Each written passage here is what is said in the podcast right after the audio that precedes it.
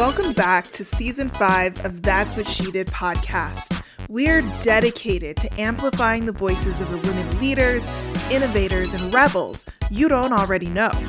We highlight everyday women who are impacting today's social issues while also centering the voices of women of color. In short, we curate the stories of brilliant women. This season, we're bringing you Women Who Disrupt. Each episode, you're going to hear from an impactful and inspiring woman push your thinking, challenge your assumptions, and most importantly, inspire you to find a way to create impact in your corner of the world. I'm Tangier Renee, creator and host of That's What She Did. Thank you for joining me and your fellow inspiration junkies as we learn from and connect with today's brilliant women.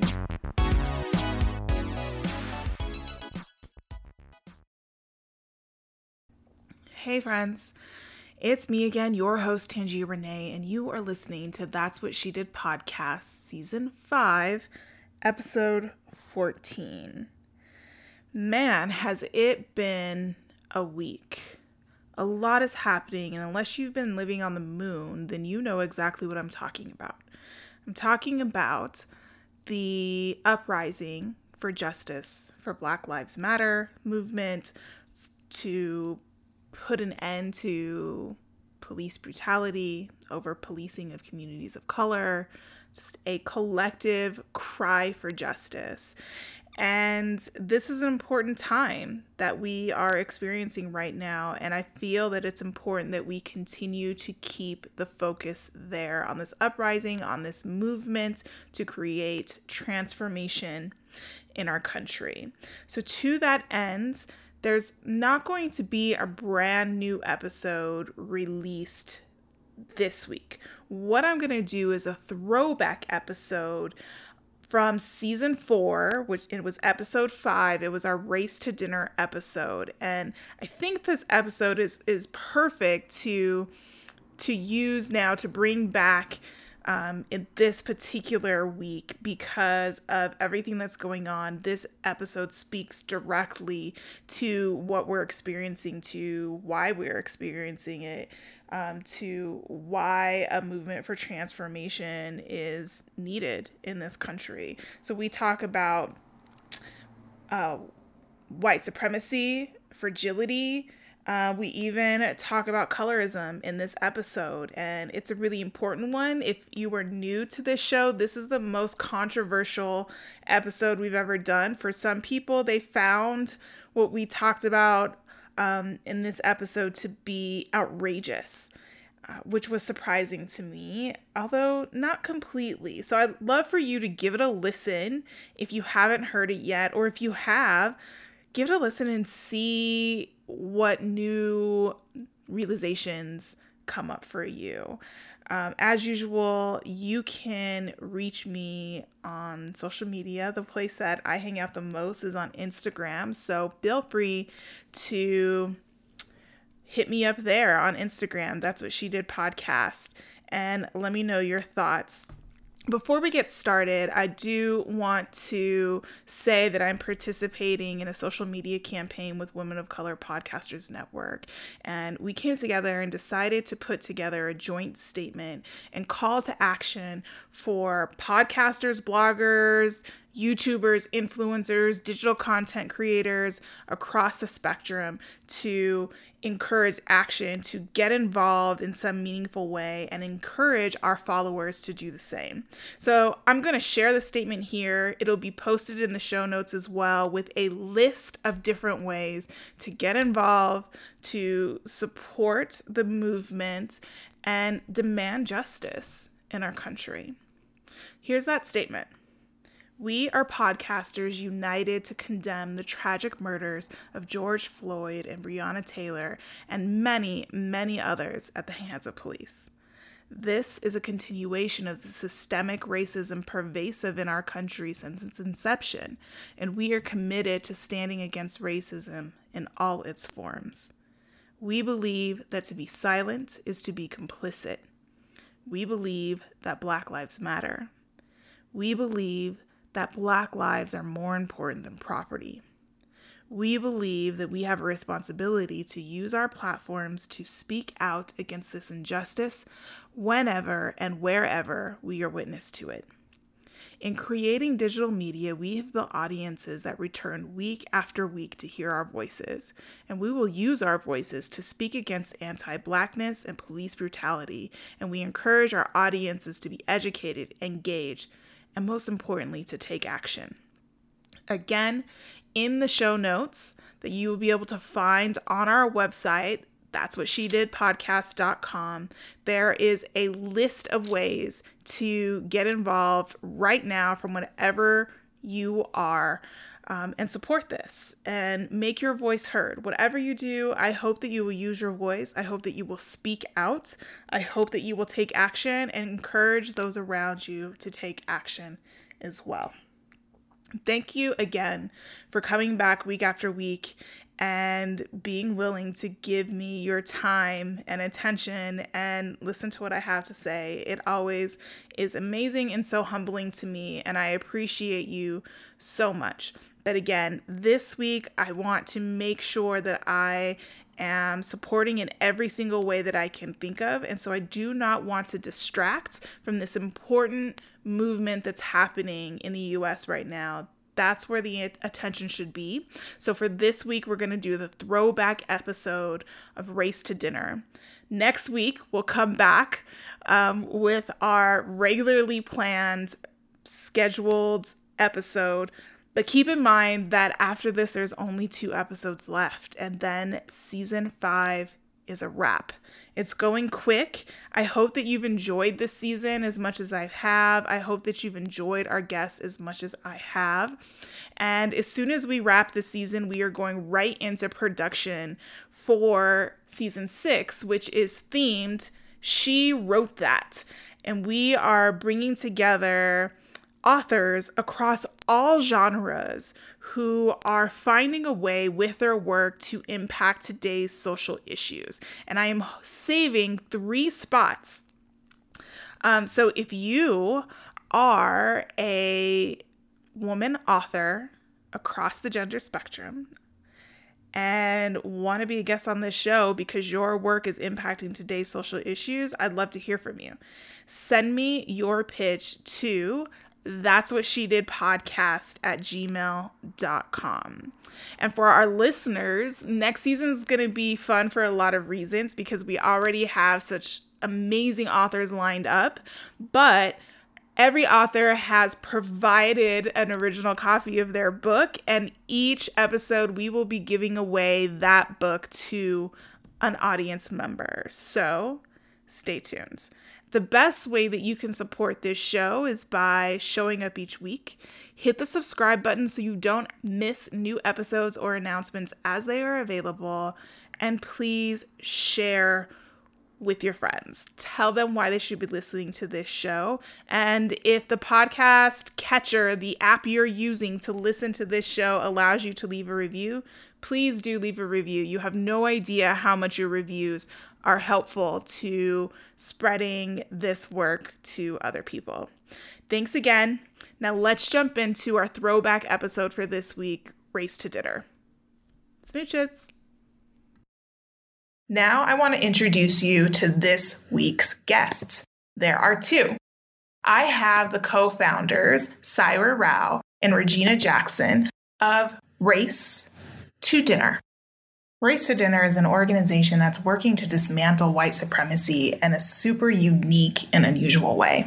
Co founders Saira and Regina meet with groups or individual white women over dinner to discuss white supremacy and all of the ways that it impacts people of color, and more specifically, how white women specifically, intentionally or not, uphold white supremacy and how they can work to dismantle it. It's really fascinating how this organization came to be, and I will let you listen to them tell it. But what they're doing is definitely unique. I think it's pushing the envelope, and it's an interesting way of using personal narrative as a form of activism to have tough, unusual to say the least, but necessary conversations. I hope you enjoy this conversation as much as I did. It was definitely very interesting and eye opening in a lot of ways. And if you ask me, what they're doing is a little bit crazy, but hey, to each their own, and I totally respect it. So let's check it out.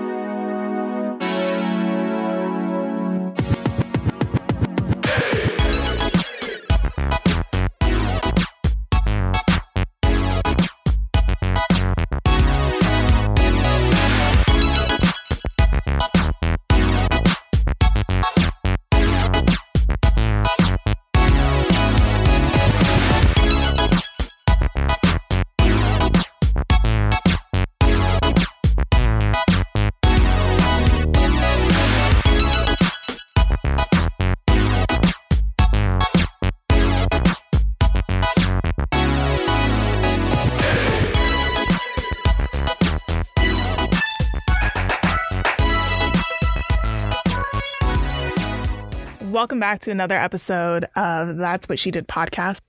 I am thrilled to have this conversation today with Saira and Regina because they're doing something I think is really innovative and unusual and impactful in the most what's the word I'm looking for? Impactful way. It's a, it's almost it can for some people it's going to feel like a punch in the face, right? And maybe some people sort of figuratively need that.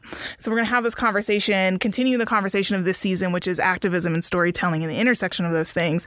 Um, but we're going to take sort of a unique perspective on two women that are doing this in a very different way with a sort of much more out there approach that I'm really interested in discussing. So, you two are doing something called Race to Dinner.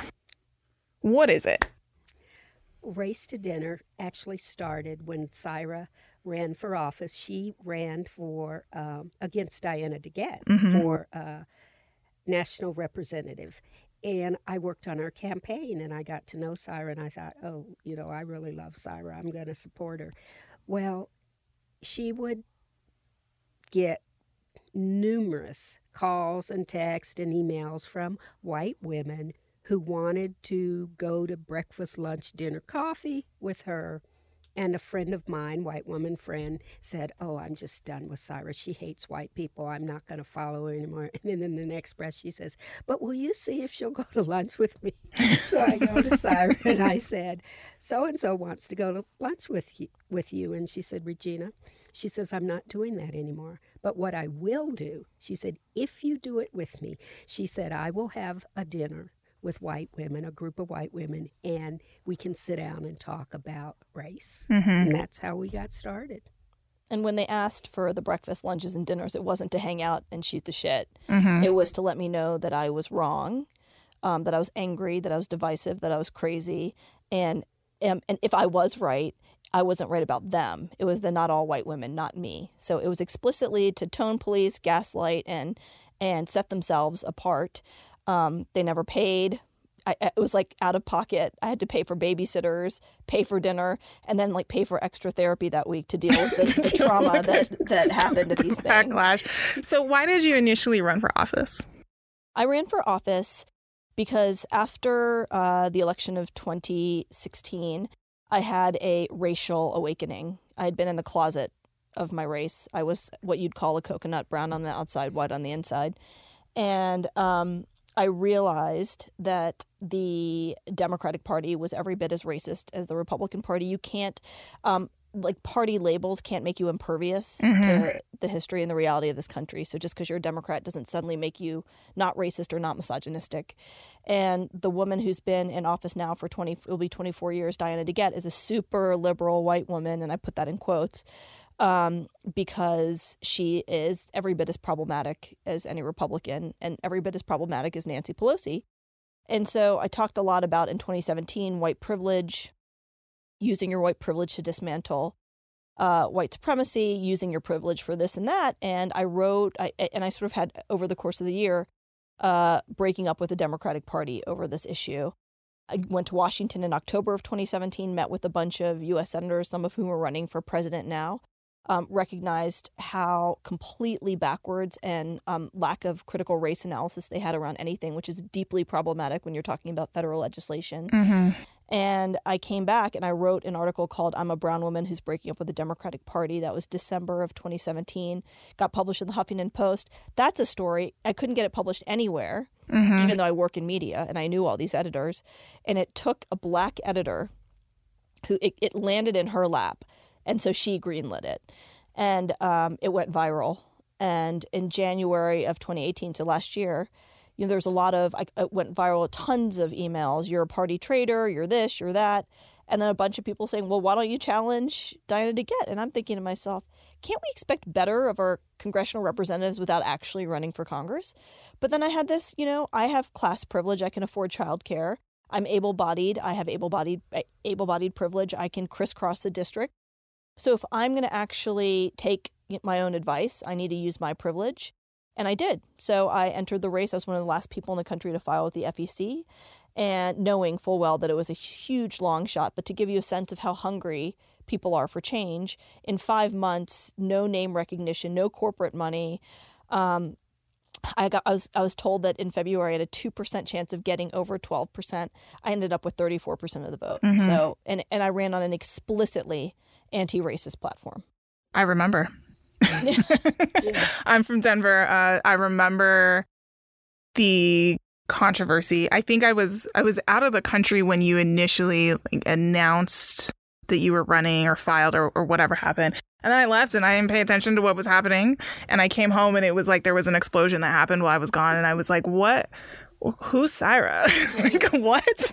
Aren't you glad you know now? like, I was like, what is happening? And, you know, for, for our listeners that don't know, it was a big deal in Denver. And I remember being taken aback by the backlash. Mm-hmm. Like, you were, to your point, you were a long shot.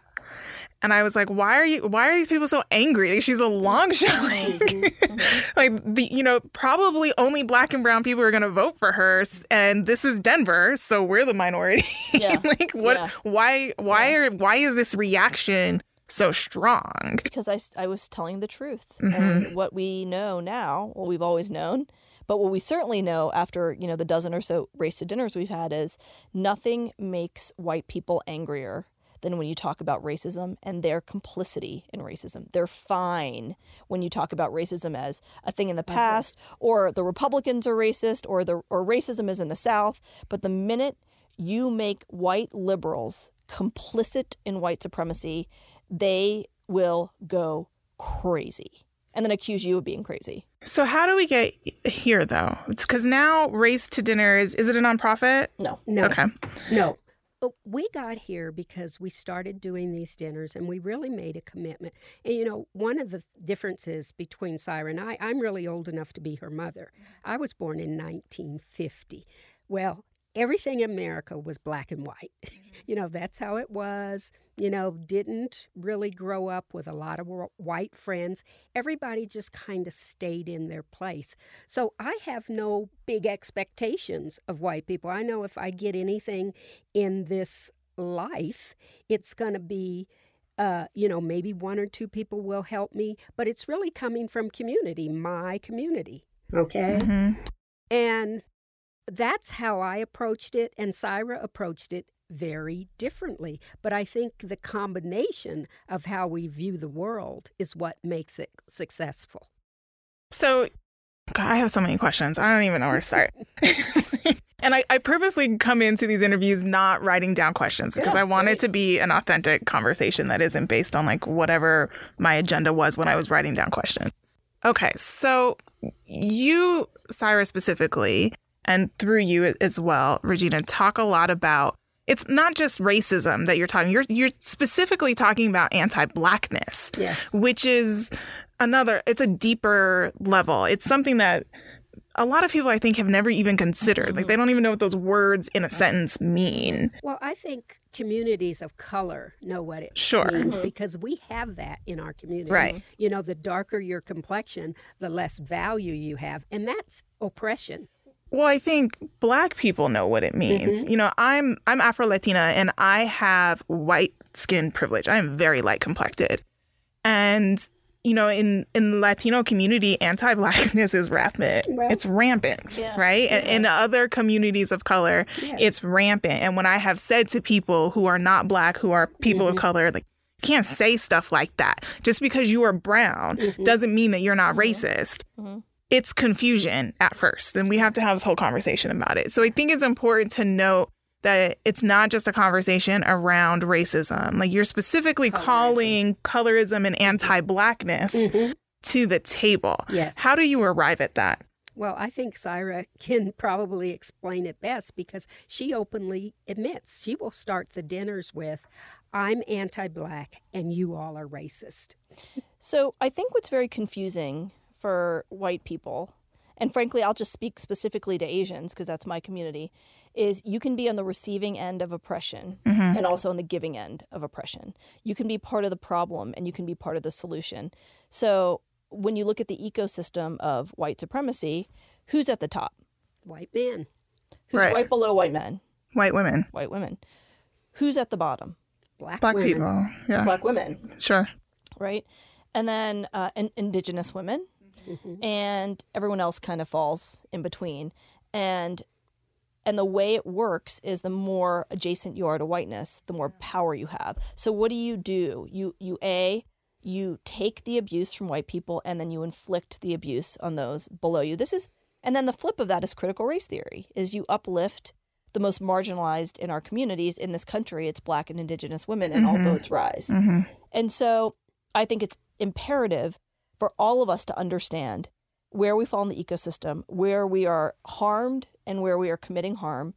And I hold myself to every bit of the standard that I am asking white people, which is Indians, specifically South Asians, can we please acknowledge our anti blackness?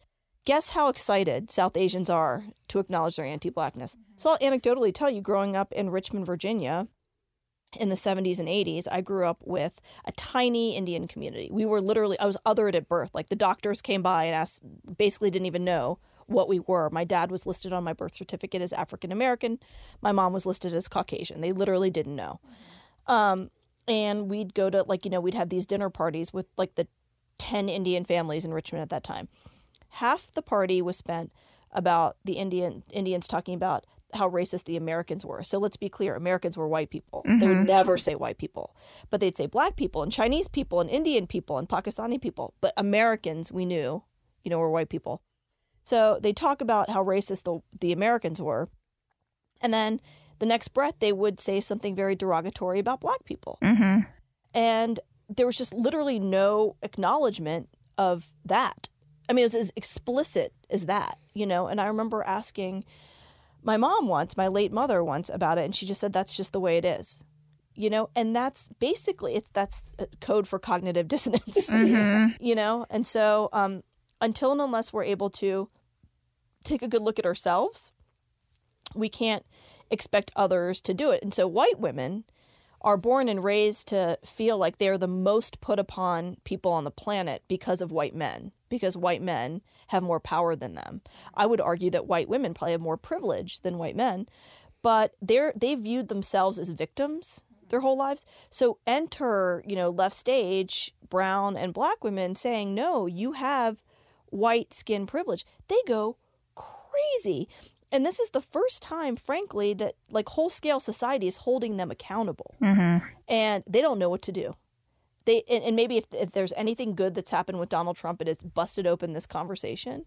But white men have been on the hook for racism and sexism forever. You know, not that they care. Mm-hmm. They they they continue, you know, going on their way. They have white women have never been held accountable. The fingers have never been pointed at white women, and they have really lost their damn minds. Is that the point of this, of Race to Dinner? Accountability? The point, yes. The point is, first of all, you can't change what you don't acknowledge. So acknowledge your role in white supremacy. You know, anytime you have a powerful group of white women, and when I say powerful, they have position power. Mm-hmm. Okay, we just said they were under. A lot of them have access to resources. They have everything they need, but they are sitting by why white elementary school children are being murdered in their schools so the gun industry can make a profit. Mm-hmm. You need to acknowledge your complicity in that. And, you know, if they had immediately, the first school shooting, we had gotten with it. See, people have a, a, a this real need to not be interested in anything unless it impacts them personally. Mm-hmm. I have a friend who loves to say there's nothing like enlightened self interest. Mm-hmm. you know, if my kid's not being shot in school, well, you know, I really don't care. Yeah. And we all need to care. We're all here to help each other. That's the bottom line. And and from a sort of um, strategic place, uh, white women have by and large chosen racial solidarity and by racial solidarity i mean whiteness and by whiteness i mean white supremacy so beyond the 53% of white women who voted for donald trump the 47 who did not they are in some ways just as culpable because most of them will talk about those white women as them and they if 53% of indians in this country voted for donald trump I would ha- it would be a problem for me even though I didn't do that. Right. Right? Like this whole it's not me, it's not me, it's not me. So, from my perspective, this is a strategic way of actually trying to bust open the conversation and implore white women to acknowledge the harm they've caused, to start dismantling their own white supremacy, so that these are two precursors to the third point, which is then they can actually choose gender solidarity over racial solidarity, and then we overthrow the patriarchy. They don't recognize that, by, or they do, but they're benefiting so much from from white male white men that they're benefiting from the privilege. If white women stopped pandering to white men and joined black, indigenous, and brown women, if they joined us, it would be over for the white men. But why? But why? Why would they want to do that? Because they've they're benefiting. Well, why do these women show up to dinner? Well, that's a great question. I, That's what I can't figure that's out. a great question. well, because uh, we've we've learned a couple of things. One of them is they do want to sh- spout their civil rights resume.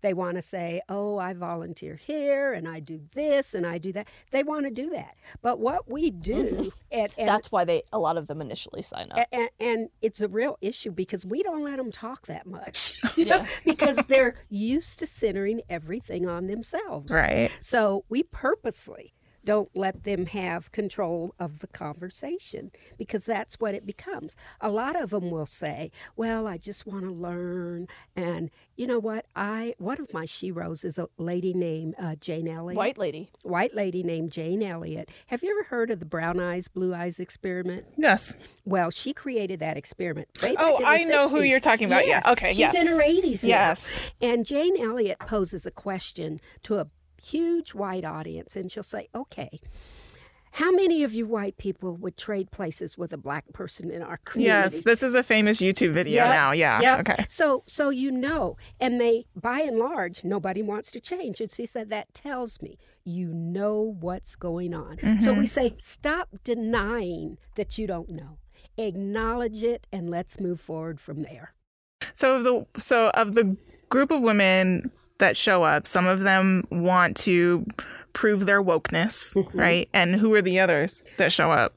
The so there are so it's you know the it's the woke you know the back patting olympics i'm gonna like tick off my resume um then there are and and i would say that's the majority then there is a minority and those white women are going to be the potential agents for for dramatic change in this country the ones who actually are ready and willing and able to open up their souls look deep within and start taking the message elsewhere. So it's a, I mean, it can get intense. I mean, for the most part, the dinners go um, in in in sort of the in the same way. There's one or two that gets upset. Someone might cry. They have to leave if they cry. Um, usually, more often than not, someone gets really angry and bitchy and passive aggressive, which we shut down, uh, which makes them even angrier and more bitchy and more passive aggressive. Um, there are a couple people, usually one or two at the table, who sincerely like can recognize the behavior that's happening, and they'll try to shut down and like explain how what their fellow white woman has done is problematic. Um, but for the most part, I think people come uh, to make themselves feel better and check off a box and be able to tell their friends that they've done it with the exceptions. And then the exceptions are sort of amazing and miracles because they stick with it. So they will actually continue the work, they'll continue the reading. What we always say, Regina and I say, is this is the beginning. This is not the end. So the civil rights resume readers think that this is like a you know, I, I went to a um I went to a Phish concert this weekend, or you know, whatever, like checking Phish the concert. uh, It's like a very Colorado Yeah, thing to say. But but that's it, checking the box, right? The ones who are in it are in it and and they're down a path and they're and, and what we tell them is if you want to keep doing the work, we're we're just we're here to kick it off. You guys Have need to to to continue to meet and continue to dismantle and continue to talk. Some of them do it for the most part. They, I mean, they can't. They won't. They, they, they, they can't and they won't because in their minds, their lives don't depend on it. And what we're trying to get across is, I Ours know. do. I also know, even like aside from it being the right thing to dismantle and acknowledge my own institutional anti-blackness, I know in my heart of hearts that my liberation is tied to Regina's liberation. It is. So we are in this together. Our liberation is tied. Our what we're trying to get white women to see is that their liberation is tied to ours, and they have point blank. The last one we had, point or the penultimate one we had, point blank said to us, "We don't see that yet. We do not see how our liberation is tied to to yours." And we've even had them say, and these are like, you know, upper middle class white women living in Stapleton who are doctors and lawyers. It gets so raw and so honest that we had them one of them say, I don't see your humanity. I don't see the two of you as As the the same same, as me." as me. I don't see your children and your grandchildren. Thank you for being honest. That's a great place to start. That's a great place to start. What I always like to tell these white women is this work, if you're really doing this work, it's not easy. You're mm-hmm. not gaining anything. If you're doing anything, you're losing. You're using. We had one woman say to I, at one of our dinners that she was afraid of what her father would think. You know, you're going to lose family members, you're going to lose friends, you're going to lose long-term relationships because you are trying to help people understand how their white supremacy and privilege and racism is hurting other people. What? Who are the outliers? How many do you think there've been that have been like, okay, I'd I think I get percentage-wise, it? Would you say what, five? Yeah. 5%? How many of these have you done? About 12, 15? 12 to 15. Yeah, 5%. How do you do that? I mean, so here's the thing that that I always come back to is as as somebody who is mixed and is who my race is black, but I am not black presenting. Right. And because of that, because of the color of my skin, I am very aware of how I'm perceived by the world. And it makes me sort of, you know, safe for people to spout their racism, even mm-hmm. when they don't know that it's racism. Exactly. And it becomes very exhausting to have to be the person that's like, you're, oh, everybody stop. I need to talk to you about what you just said because it wasn't cool. And here's all the reasons why it's not Yeah. okay for you to say those things. And I'm offended by it. And here's why. And here's the impact that it had on me. And, and like do the whole thing. Yeah. Right. And there are some days where I honestly am like, I just want to like go to the grocery store and get the damn tea that I came from and like, and go home and not have to deal with this. And so it's a, I don't know that I would sign up to do this Well, because For me, again, my expectations are like 0 Mhm. And that's how you really get through life is when you lower your expectations of other people. My expectations are on me.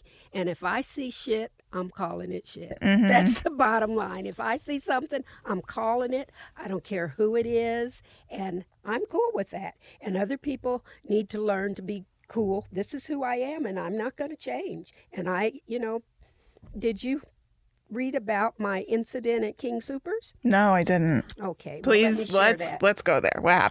Uh, a few weeks ago, I was in King Supers, and I was in the customer service line, not checking out, but the customer service line where you buy bus tickets and that.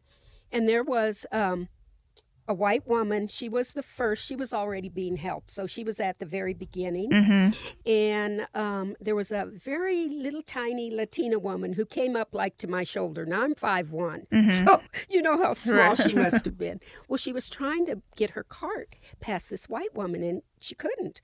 Nobody said anything. There's three white people, myself, this little. So I say to the white woman, if you would move your cart back a little, she could get past. And she says to me, and who's going to make me, you? and I said, you can take your fucking white privileged ass and go straight to hell. What happened? Well, I'm gonna tell you. So, um, Because there was either tears or cursing, or the cops were called. Well, no- well, she got out of line. She finished and she called security. And I'm in line and I'm going, call security, call them, get them. so I go out of line and I go over to where she's talking to the security guard. And I said, ma'am, is it so hard to be a decent human being? And she says to him, see? And she pushed her card into me. Yeah. And he goes, No, no, don't do that. Don't do that. And then I looked at her and I say, You're a fucking asshole. and I walked out of the store and he walked with me. He said, You know, if you were to call the police, she could have been charged with assault. I said, I know that, but, I'm a decent you- human being. and also, it endangers you. Yeah. Yeah, I said, mean, I'm a decent uh, human being. And calling a black person calling the police does not you Doesn't mean usually that, yeah, help. It's not going to help necessarily. Well, I have an ace in my pocket that I don't like to bring. I just, I, God, I don't know. I mean, I, I say I'd like to be a fly on the wall in a room where that's happening just to witness how that whole thing goes down. yeah. But to do it willingly over and over and over again, Well, and look, I have a different perspective than Regina because just like she said, you know, we've we're, we come from different times and different places, and so I intimately know white people and have known white people my whole life. They used to be my very best friends, like family to me, and um, I have been since coming out as a racialized person. In some ways, it's like it's someone a black woman recently described it as like coming out of the closet, and you lose a whole lot of people when you do that. And I've lost I would say 95% of the people from my former life. And um, they didn't they don't like it. They don't like the way I speak. They they think I'm a re- reverse racist. I'm angry. I'm this. I'm that and the other. They don't want to hear it. I've been tone policed. You know if you just said things differently um, you know you've now crossed a line. What are you doing? And this is all from a place of scarcity. And this a lot of us don't speak up because of scarcity. What happens if we lose all of our friends? Guess what? I have awesome friends. Regina i trust regina with my life. You know you make new friends who actually see your whole self and see your humanity.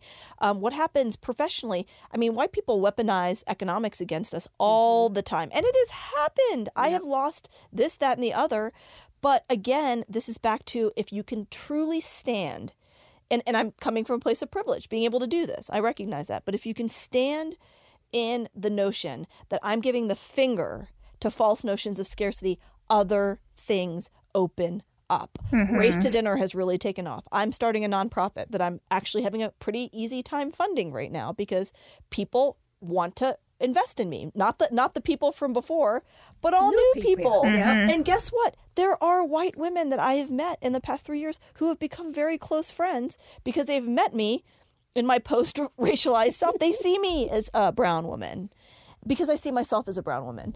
And so I, but I, all that being said, I have a much harder time because uh, the these women, I know them. I know exactly um, what they're thinking, what they're doing. I know how they spend their money. I know how they talk about us. I know how they talk about each other. And we say this to them every time. The only people they hate more than us or me, they like they think Re- Regina's fine. They hate me. I don't know why. um, is each other. And not a single one, except for that one woman at the last one, has denied that. And I said, I know exactly how you all talk about each other. The minute one of you leaves leaves the room, or the minute the party is over, I, I you know, kiss, kiss. Oh my God, it's great to see you. It's great to see you. We totally need to get together. We totally need to get together. Let's get drinks. Let's get drinks. That bitch is so fat. She's gained five pounds. Like, you know, she's such an asshole. She's stupid. That's how they talk. And so there's not a sisterhood. So there's a difference. There's not a sisterhood among white women. There's racial solidarity. Very different. They don't they wouldn't go to bat for each other in terms of heart to heart, you know? Mm-hmm. But when it comes to being against us, they are in line. They all get right in line. Major racial solidarity. do you think that there that that awareness exists No. for most white women? No, they don't have any. But they but they know they know they haven't given it much thought because they haven't They had don't have to. They don't have to. Yeah. Right.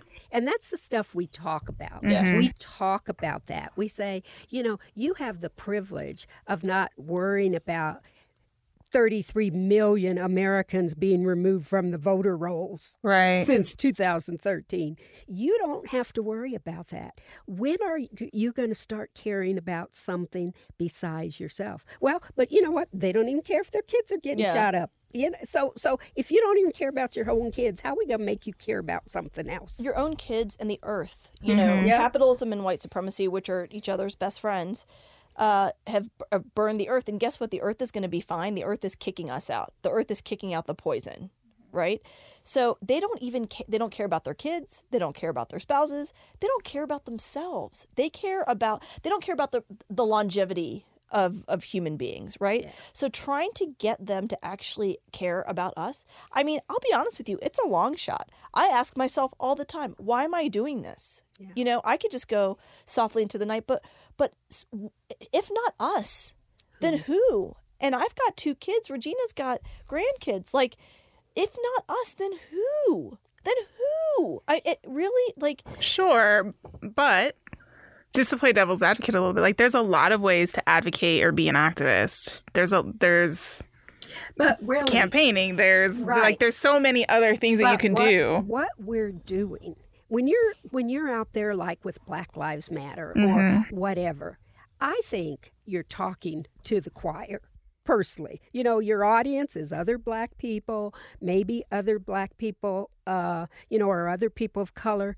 This way, we're talking to the actual protagonists. You know, we're talking to the people who are causing the harm. And to me, I had lunch yesterday uh, with a white friend, and we were, you know, talking about all this stuff. And she tried to tell me, well, you know, people don't really know. And I repeated the Jane Elliott story. I said, so don't tell me you don't know. I said, Yeah. because you know.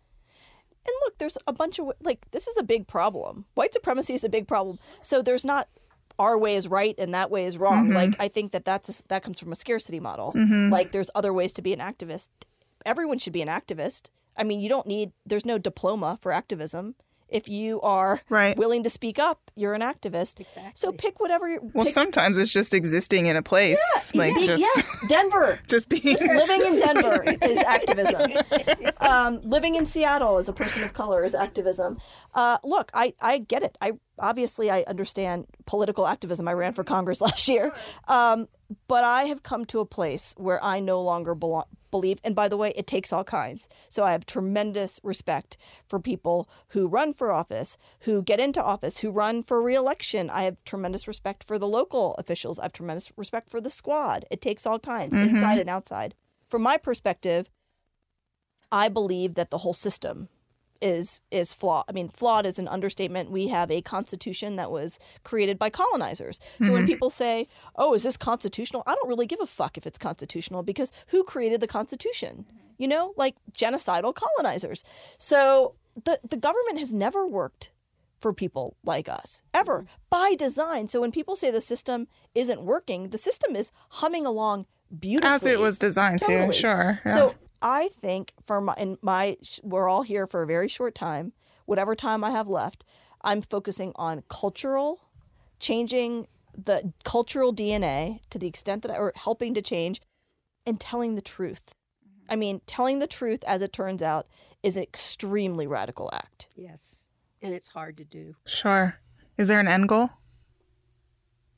I think it, for me, the end goal is to help people understand that it's work and keep them engaged in the work. Mm-hmm. Because as we know better, we do better. my end goal i mean and, and someone i a- actually was asked this not too long ago by a reporter and, and it was a white reporter and, and he was like god that's so such a low bar. And i was like but think about the ramifications. My goal in life before i die is to have white people no longer get upset and fragile by the term white people Isn't that a Well, it is a low bar. But what does that say, what does right? it tell us because then white people suddenly recognize that they're not the default Mm-hmm. and they just like you and you and me are racialized and once that happens everything and anything is possible that's that's why that's my goal It's the beginning. We're not even close to that though, No. right? Have you seen any clear outcomes from some of the women that you've talked to? I think we have um, a couple of women that we've had dinners with ended up helping us in this work. Mm-hmm. You know, they've actually come and are, they are helping us in this work, and I think that's important.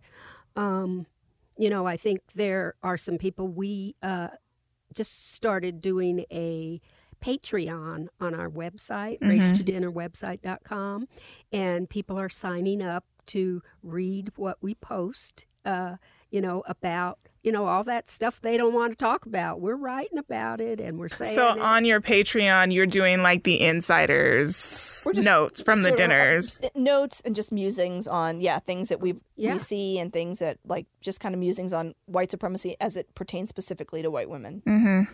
Um, I would say in terms of change, there's been a couple, and and again, I want to come back to this. This is not for the faint of heart, right? Oh Like, no no. Our first dinner, we actually had one of our friends, who's an, another Indian woman, stood up and left, and she was like, "Fuck all this shit," because someone said.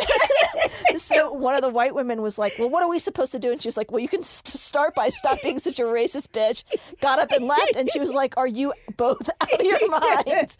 So it's definitely not. So we know that like yeah. The formula it's it's it's cer- it's not just not for everyone it's for like i don't and and and quite frankly it's unclear to me how long i can even do this you mm-hmm. know the amount of things that i have to like you know rock myself back and forth 10 times light a candle here and you know Sage, like, yeah, and sage, all of it. meditate, Yeah, and totally. pray. See, I don't have to do all of that because about really? yes, I she really has don't. no expectations Yeah, and and about six years ago, I don't know if I would call this a spiritual experience or I don't know. I don't know what I would call it, but I had an awareness that everything will be okay. So I don't worry about anything. it's pretty amazing I would need an exorcism. I'm pretty sure. yeah no it's it's it's Or I might be arrested Yeah. because Yeah, well here's the thing that's it's the same things happen right like the that not me your friends must have been specifically awful white women you know you're so angry all of the stuff. And you would think at some point um i would get used to it. I just continue to hold out hope. I have to otherwise i wouldn't do and, and as soon as i stop you know as soon as i stop thinking it's possible for white women to something change um it, then I'll stop doing it because then there's th- then it's just straight up, you know, being a masochistic person, right? right. Um, or sadism, whichever one that is. Um, but there, Masochist. th- masochist. there are there are enough white women, and I'll tell you, like even the first the first dinner that was hosted was by a white woman friend I made when I moved to Denver, and she's a lawyer. She's a very successful lawyer, and she and I have had like you know there have been nights of us going out and crying and and guess what she does? She stands back up the next day. She dusts herself off and she gets back Gets on the back up, horse. Yeah. Mm-hmm. So it's like it's because of that, and that's happened. It's happening more. It's happening more, which is really interesting and exciting because I do think that on some level, if you keep stick to the message and say it enough times, you know, this other reporter in Denver was like, I think the reason people are fascinated by what you're doing and what you're saying is you haven't you haven't strayed from what you're saying. like you keep saying the same thing over and over and over again and it's like marketing. You need to hear it seven different times from seven different mm-hmm. people in se- seven different ways before it even lands, you know, on your brain.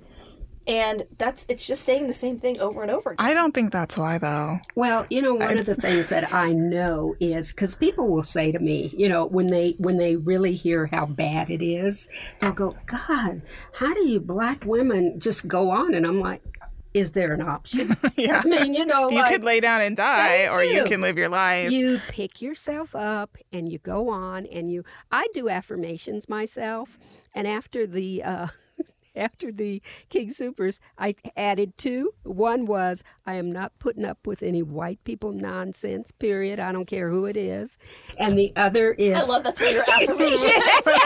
That's a good one. i will i will come to the defense of oppressed people Yeah. so Great. that's that's just me the two go hand in hand. So you said you don't think that's what it is. So what is it? I think what it is is that people in general, but particularly white women, are afraid to talk about race. oh my god, yeah, see, and fit so. Yeah. and All so here's two women of color that are like i'll talk to you about race. Mm-hmm. No expectations. Like you don't have Yeah. to pay me. You No, don't have pay to No, they pay oh us. they do They pay pay you. us, yes, okay they good. I was gonna ask you about Yeah, that. yeah, we wouldn't do this. okay. No, we're not that. so you don't have to like go through anything specific. Like you don't it's it's you're creating a safe environment right? Like this is a, a private conversation and i think that's why I, because where else are they gonna do it You're right. You're right. where else You're right. they can't talk about it with each other No. We've had a couple of women. Say, you know, that's a good point. Um, we've had a couple women say to us, um, "It's been a relief. Mm. Like, um, it feels like we have been carrying around. It is it, uh, racism is the elephant in the room. You can talk about you can talk about classism. Mm-hmm. You can talk about ableism. You can talk about Sexism. sexism. You cannot talk it all about links racism. back yeah And so there is for some a tremendous um, sense of relief. Uh, but I don't know that that's the, that hasn't come across as the driving force for most of the people there. But there's certainly some who um, have walked away saying that they feel bet they they feel like they're able to actually start doing the work because it feels like finally the elephant has left the room. We've actually had quite a few white women who are either raising biracial children or they have adopted black children. Mm-hmm.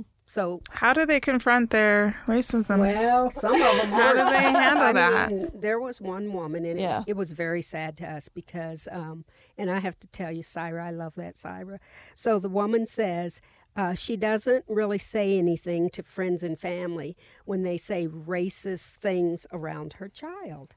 And Saira said, okay, that's like saying someone could rape your child and you're not going to say anything. She said mm-hmm. it's the same thing. it is Yeah. And she said it's different because white women are the first to, rightly so, ra- like wave the flag around rape culture and misogyny, but they're unable and unwilling to see that being on the receiving end of racism is just as violent. And what mm-hmm. they also don't see, I can't tell you how many white women have talked to us like we're not women, like we don't understand misogyny. Like we don't have, we deal with misogyny in our own cultures. right Um, and then we also deal with misogyny from white men, and we deal with racism from white, like the layers and layers and layers. But and, and so for them to actually start having a, a an inkling that um, that racism is just as violent, and and frankly, women of color are uh, victims of sexual assault at a far greater rate than white women. And so, th- in this specific instance that Regina was talking about, she got really upset. That woman, she was like, "That's not true. That's not it." Blah blah blah. And um, Regina said, "You know, okay, so your son, I think it was a boy, right?" Her, she said, "Fine, your your son is what nine years old. He's still cute, right? He's a cute little boy. In a couple years, he's suddenly going to become a scary black man, and these relatives of yours who are saying racist things, it could escalate." And and she was like, "Well, I choose." She goes, "I choose um, to let my family can like." like shower him with love rather than worry about like this like little stuff kind of thing and we were like if they're showering him with raises, racism there it's the opposite of love Exactly. so exactly. Exactly. But see, that's that's a woman who does not want to acknowledge that this cute little black boy is going to turn into to, to the white people a very frightening young black man. Mm-hmm. and we know what happens to when that when white people get scared of black men. Well um how how long do you think you're gonna keep doing this? I'm game. I don't. as long as for me it's as long as i maintain the faith that there are possibilities that that a white woman here or there can can turn because the power of a white woman is enormous right? So one of them turns and slowly starts turning her husband and starts parenting differently and starts teaching her kids to be not not not not racist to be actively anti-racist teaches her kids to see themselves as racialized people teaches her kids to talk about themselves as white boys and white girls. Um, it changes. It, it could- it could potentially change things right? Um, let's see if it i mean again we haven't been doing this long enough to to have any sense of uh, how it's going to work long term. I mean, seriously, in earnest, what like eight months we've been doing it, and took long breaks over the summer. I mean, if we actually, we have a lot of interest. If we actually could, st- and we want to take a little holiday break, you know, um, in fact, we have. What's what's exciting is there is sort of a lot of press kind of around it now. We have a woman photographer, a really amazing photographer out of New York City, coming next month to do. Um, to photograph a dinner, and then it's going to be in an exhibit at a huge um, New York City photography exhibit next year Largest one in the country. largest didn't one in you the say? country. Yeah, I mean, there's once we it, we're gonna we're gonna ride it out for a little while. Sure. It's too early to to call it a day. Uh, but I will say, if there was a thesis that that we had that white women are as racist as white men and white women are the most privileged group in this country, I would say even from the dozen or so, um, we're talking anecdotally at this point, that thesis has been proven in spades. Hmm. Mm-hmm. Yep. What about anti blackness in communities of color? That's a huge. So that's the other thing we were talking about today. Yeah. It, you know, it is a big issue in the black community. One of the things that I always predict, and I don't think I'm wrong on this, but we'll see. I'll probably be gone and buried. But I think at some point in this country that everybody's going to be basic beige and you won't be able to tell who's what. I really believe Maybe. that. I mean, because that's where we're headed. Mm-hmm. You know, I really believe that. we'll just keep changing what the what what it- like what white the standard is. right. Yeah. I mean, you just change what white is, and then whiteness um, prevails. Uh, wait, but what was the question? I just I, It was about uh, colorism. oh in- colorism. Okay, so yeah. Uh, I have actually tried. So I spoke at a panel not too long ago, and it was three black women and me, and um, it was really interesting. Most of the crowd was black women. You were there. Yeah, yeah, Oh, yeah. at the yeah, Riveter? yeah, Okay, yes, that's where we yes. met. Yeah. Okay. So, Yeah, yeah, I was there. at the end, Yeah, Uh, yeah, I remember that. So throughout, I was talking about um, anti-blackness in non-black communities of color, and a lot of women were making eye contact with me in the room. Mm-hmm. Asian women, Latinx women. Okay, and at the end, I asked the question to the, you know, non-black women of color in this room. Raise your hand if you can acknowledge your institutional anti-blackness. Almost nobody. Yeah. I don't think anybody ro- It was raised me, their hand. me, and then Aparna, who was a, an Indian woman who was one of the um, organizers of Right. the event. So, what does that tell you? I mean, it's fragility, just like white fragility, just like white Right. people saying they're they're not racist. And I've I, and I've received since then three um, messages over LinkedIn from um, one Asian woman and two Latinx women saying they've been thinking about this a lot. And um, can I talk? This was what three weeks ago. I gave them my number immediately. I said, "Call me anytime." I haven't heard from any of them, so it's a it's a big problem. One of the things I can tell you for sure is black people know. We know. That's Yeah. what I tell. We know that you all think you're better than us. We Yeah. It's no surprise. We know it. Um, I think this whole colorism thing in the black community has lo- has caused a lot of internalized oppression. Mm-hmm. You know, um, you see people lightening their skin, and I mean, I think in some of the Afri- African countries, they have a- actually outlawed skin lighteners. Oh, really? that's awesome. Yes, That's good. Yes, because it was becoming such a, a problem, you know, with people, and I think we, you know, we are in internally oppressed with the hair issue. You know, there's just lots of issues um, that people internalize that have nothing to do with you. It's about white supremacy. So it's de- dismantling your own internalized uh, Oppression. oppression. So I was in India last Christmas with my family, and one of my um, cousins lives in a town called Coimbatore. It's not a big. It's not a big town, so it's not like Bombay or Delhi where you'll actually see the errant white person walking around. I mean, this is all brown people and dark, dark brown people. This is South India, uh, and you you get there and you cruise around and you see the billboards and the billboards are of indian families who they I, I was like this is so weird i mean like none of these people look indian and so my husband was like oh my god they're um, they're overexposing mm-hmm. the film to mm-hmm. make everyone white so i'm just you know cruising around getting more and more upset because this is not the United States. This is India. This is India, India. But the British, you know, brought us mm-hmm. genocide and all the amazing accoutrements of that, self-loathing. You know, when they left, they left a tremendous amount of self-loathing. So I went to the mall, and there was a big kids' toy store, and I was like, took a deep breath. I was like, I'm going to go in. And, uh, you know, I'm going to see, surely there's got to be some Indian dolls. Not one. They're all white dolls? The entire wall. There, there are more brown and black dolls in this country. wow. You know, a, a whole and and I said this to my cousin. He goes, "God, I've never even thought about that."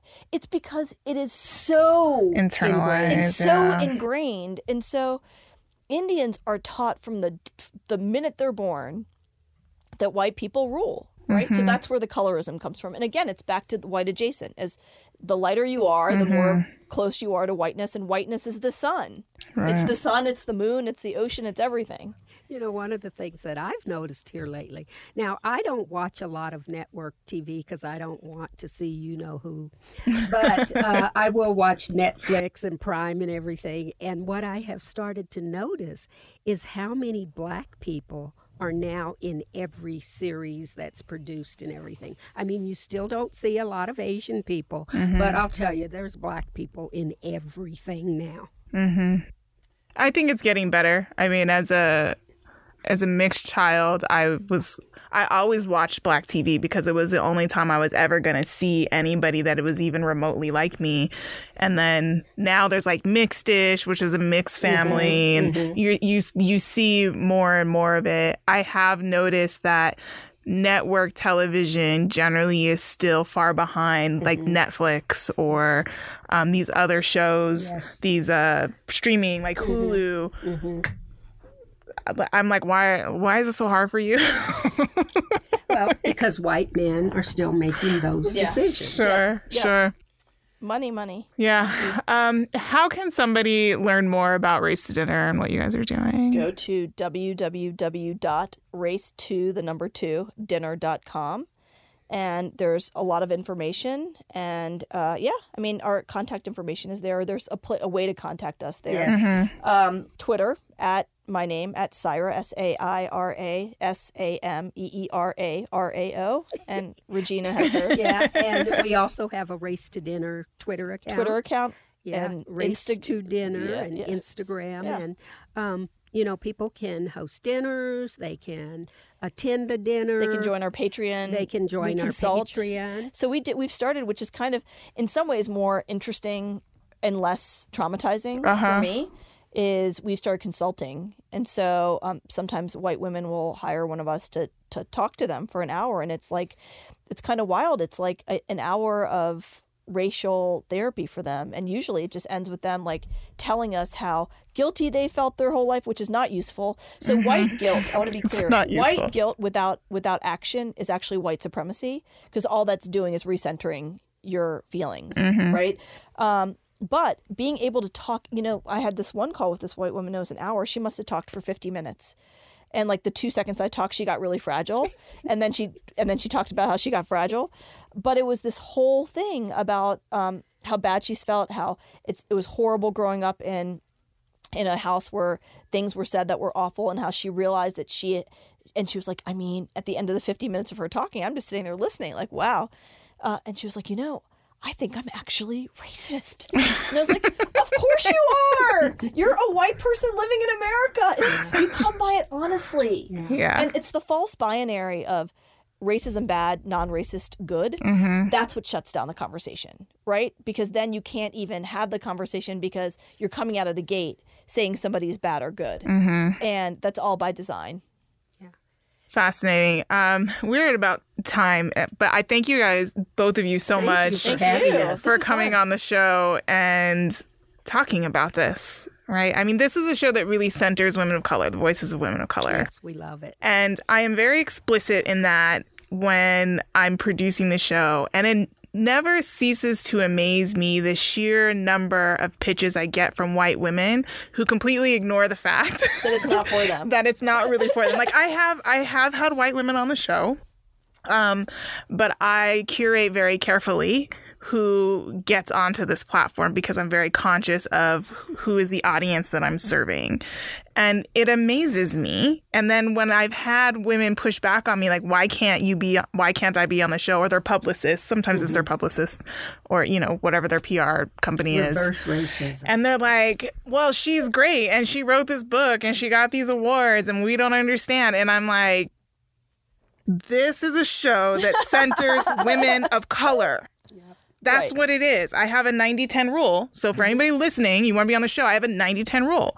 If I have 10 women in a season, only one of them is going to be white. If I find uh, somebody that's appropriate for the theme right. or the topics that we're like Jane that's El- it. Jane Elliott can come on the show. yeah, exactly. it, that's it.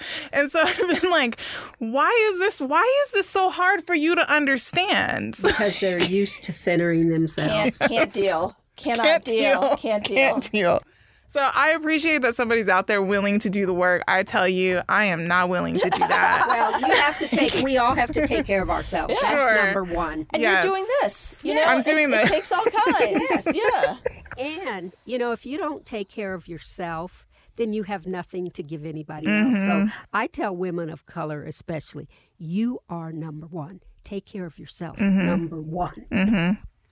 Well, I appreciate you both so much. Thank and um, I hope there is a book in the works there's or lot, something. There's, there's, actually a lot of stuff in Good. the works. Yeah. yeah. Good. Um, I yeah. will support that in any way I can. So um, you can consider this show a friend of Wonderful. Race to Dinner and the Thanks. work that you're doing. Awesome. Thank you. Um, but thank you guys so much um, for our listeners we're going to cut it here, but I'm going to encourage you to get in touch with Race to Dinner with Saira and uh, Miss Regina Jackson. However, you need to do that. You know somebody that is willing to have this conversation, have the conversation. If you want to be involved, get involved. The easiest thing you can do is support via the Patreon mm-hmm. um, for Race to Dinner. And even easier than that, share this episode get it into other eardrums and let people know that this work is happening. It's a simple share on social media. Talk to your friends and family, let them know what you're listening to, let them know why they need to hear this show and this episode in particular. Um, just go do it. just go do it. Until next time, we're out.